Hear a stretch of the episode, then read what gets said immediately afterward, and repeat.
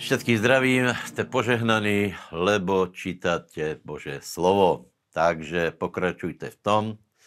Dneska se pozrieme na žalm 114, Efeským 6. kapitolu a Náhum 1 až 3. Žalm 114, čo je tam napísané? Je tam e, pripomienka, ako Izrael slávne vyšiel z Egypta. Prosím vás, toto je strašne dôležitá událost.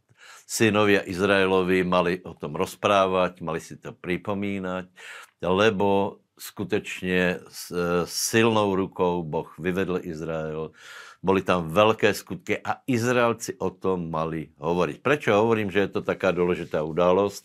Preto, aby sme si uvedomili, že nakonec Boh je víťazom.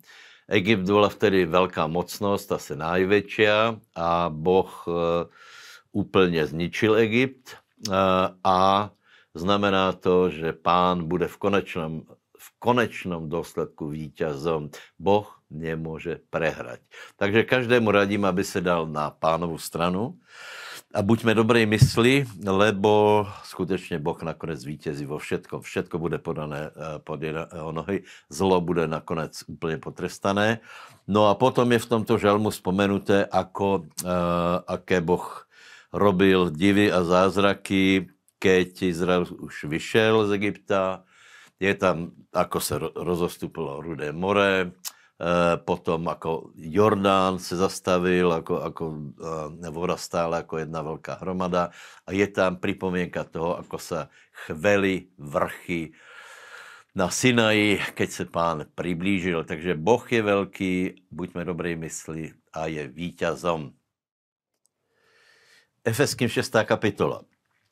Tak v prvej části Pavol píše uh, úpravy na základě Božího slova, ako se člověk má správat k jiným lidem, to znamená děti k rodičům, pánovia k sluhom. No a cílem těchto napomenutí nebo, nebo usmernění je, aby jsme mali dobrý život a dlhý život, aby, aby jsme žili dlho a dobré nám bylo na zemi, takže vidíte, že toto můžeme do velké míry ovplyvnit.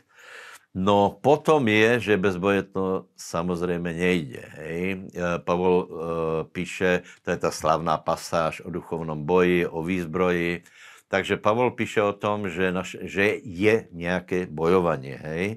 A toto bojování nie je proti tělu a krvi, ale proti jako duchom. Je to tu vypísané, všetky tie vrstvy a Důležité pre nás je jedna věc, že tento boj je nie prehratý, ale víťazný. Ježíš zvíťazil a nám dal zbroj, která nás chrání před tými, eh, před tými útokmi nepriateľa, ale dal nám ne, o, eh, obranu zbroj, ale dal nám aj meč ducha, který je útočný.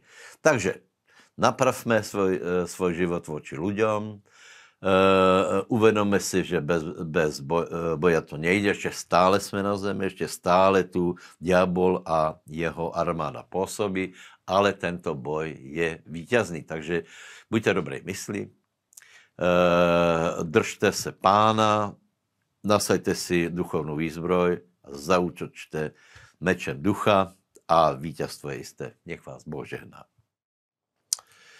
Prorok Náhum. No tak, Náhum, ako aj iní proroci, prorokuje súdy. No a Náhum oznamuje súd konkrétně nad mestom Ninive. To bylo velké mesto, ale je zajímavé, že eh, v prvej kapitole, v třetím verši, on vlastně začíná tím, že Boh je dobrý a dlho zhovývající. Hej? A potom oznámí súdy. Prečo tu píše Nahum, že, eh, že Boh je dobrý, lebo Ninive už bolo raz eh, napomenuté a zachráněné. To viete, to je prorok Jonáš, takže Boh tam eh, prejavil svoju velkou trpezlivost, ale Asýria sa z toho nepoučila. Ďalej pokračovala v hriechoch, slúžila cudzím bohom, bálom, bola krutá a hlavně bola veľmi agresívna voči Izraeli. Hej? to, to víme z, z dalších prorokov a z těch eh, knih královských, že, že napadala Izrael a Jeruzalém. Hej.